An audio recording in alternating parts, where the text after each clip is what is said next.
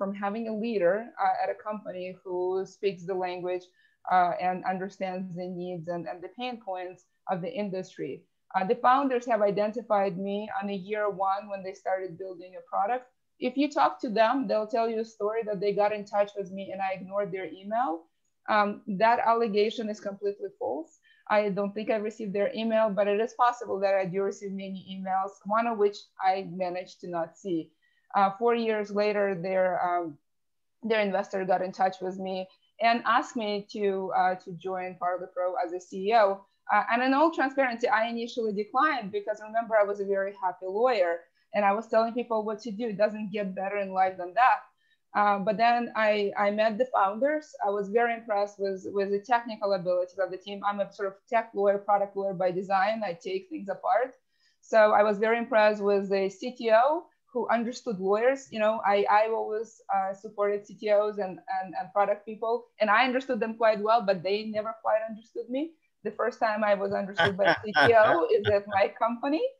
Um, and then uh, I really like the product. I realized that if I were the, the general counsel, I would have been a happy customer. Uh, I then asked for two things. I asked for a product to take apart and for the customer list for me to talk to. Uh, it turns out that I, I've known many general counsel who were our clients, and I was actually driving uh, around Bay Area and you know and, and calling uh, all over United States, asking uh, my what I thought friends uh, to talk me out of the nonsense of giving up the practice of law and being the CEO. And actually, what I found uh, was a different conversation. All our clients at the time were encouraging me to join because they really uh, felt that the company could benefit from uh, the insider joining and and really wanted to make sure that the company continued to grow. So my network was talking me into it. So very serendipitously, It took me about six months to go from hell no to hell yes. Um, and I guess in retrospect, I've now been on the job for about a little over a year.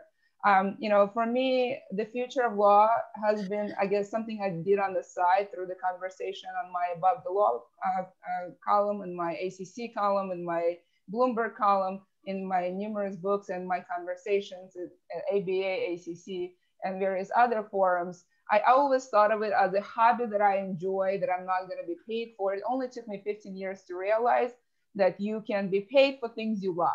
So you can, to some extent, say that I'm a slow learner. So that's the past, and that's why I'm here, and that's the value we're adding.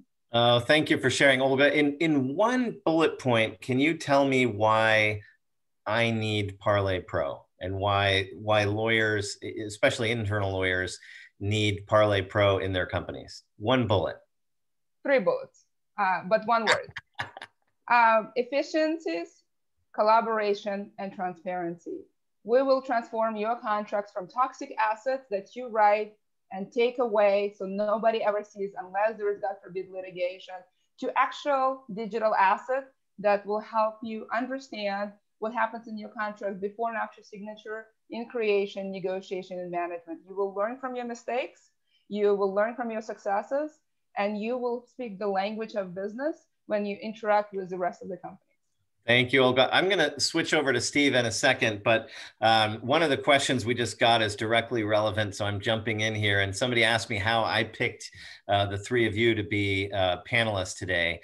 And as as people who follow me know, I'm really passionate about AI and the practice of law and how the practice of law is evolving. And and part of that uh, came from my experience uh, trying to adapt my own law practice, leaving big law at DLA Piper, where I used to uh, uh, maintain a large law firm practice, to my new boutique law firm, uh, where I'm really trying to fill a gap in the market uh, for people that really need high touch. effective law law solutions at, at with strategies and at price points that make sense. And so each of our panelists here um, have amazing solutions that I, think uh, are changing the way uh, we practice law and are helping me elevate my boutique practice to compete with uh, big law firms. I don't have hundreds and hundreds of people anymore at my disposal. Uh, and, and uh, these technical solutions really allow me to up my game and do what Olga laid out in her five bullet points, um, namely um, uh, accuracy, efficiency, and and and cost. And so that brings me over to Steve because uh, when I engaged my in my little boutique law firm, my first uh, sell side M and A client, I was across from a large Wall Street law firm uh, that is very well known and and and very uh, um, uh, uh, prominent in in representing private equity firms. And so here I am against a big private equity firm and a big Wall Street law firm.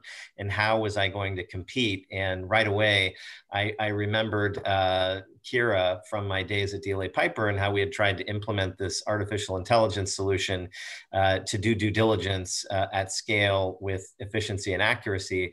Um, I had never been the guy operating uh, the, the system, uh, and I didn't know exactly how it worked. And I got quickly connected to Steve's team, and we were able to quickly sign up a subscription, implement the product, and deliver a data room and disclosure schedules that um, absolutely rocked the deal and, and made everything go smoothly. And, and so um, I'm, I'm a big fan of Kira. So sorry for that long intro, Steve. Uh, but I would love to tell you to, for you to answer the same question Alex and Olga did. You know, how did you all bring Kira from idea ideation to the market, and um, uh, how quickly were you able to sign up a customer? Uh, first of all, it makes me so pleased to hear that story because uh, it's one of those things that uh, I think we always imagine people would be able to do to compete and do, you know, the, it's one thing to be more efficient. It's one thing to be so dramatically more efficient that you can do something you never would have been able to do before, right? With the people that you have. And to, and to me, that's like one of the really cool things that I hear sometimes about Kira. Um, I got involved with Kira after the pro the initial product was uh, was already developed. So uh, I met the one of the the CEO co-founder uh, when I was uh, still working at Thomson Reuters and I was managing a business unit there. Um, and I was just sort of blown away with what the product did. It was um, just the co-founders and a couple of developers at a time and at the time, and it took them uh, about three years. So I, I, think that is we have like some good data points that three years is about the amount of time that it takes to build something.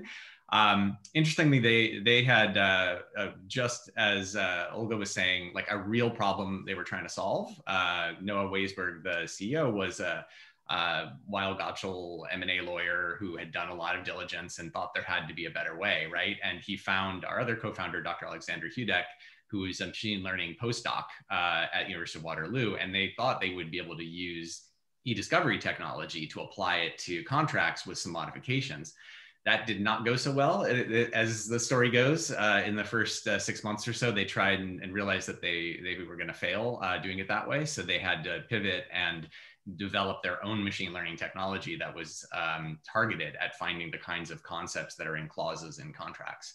So fast forward uh, two and a half years and i you know saw a demo at a conference and we started talking and um, as a former lawyer myself understanding the pain point of that contract review, just how difficult it is to do that um, efficiently.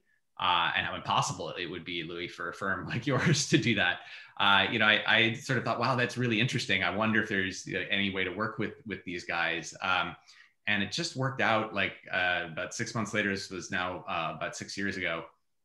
Um, I, I, met Noah that six months later, uh, they, they had uh, just signed a, a, first big customer and were able to think about bringing on a larger team. So I came in uh, with that uh, for sort of wave of hiring uh, to build out our sales and marketing organization and then eventually product management. And today we're 240 people. So it's, uh, it's been quite a, quite a ride since then.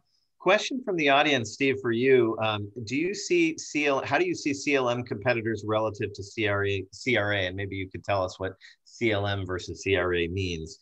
And then, just as many firms are getting CLM, how do you sell to each of them the next level of tech, adopting next level tech when they don't have the basics yet? Well, that's a great question. Uh, kind of goes back to what I was saying uh, briefly on the slide, where there are just so many different tools, right?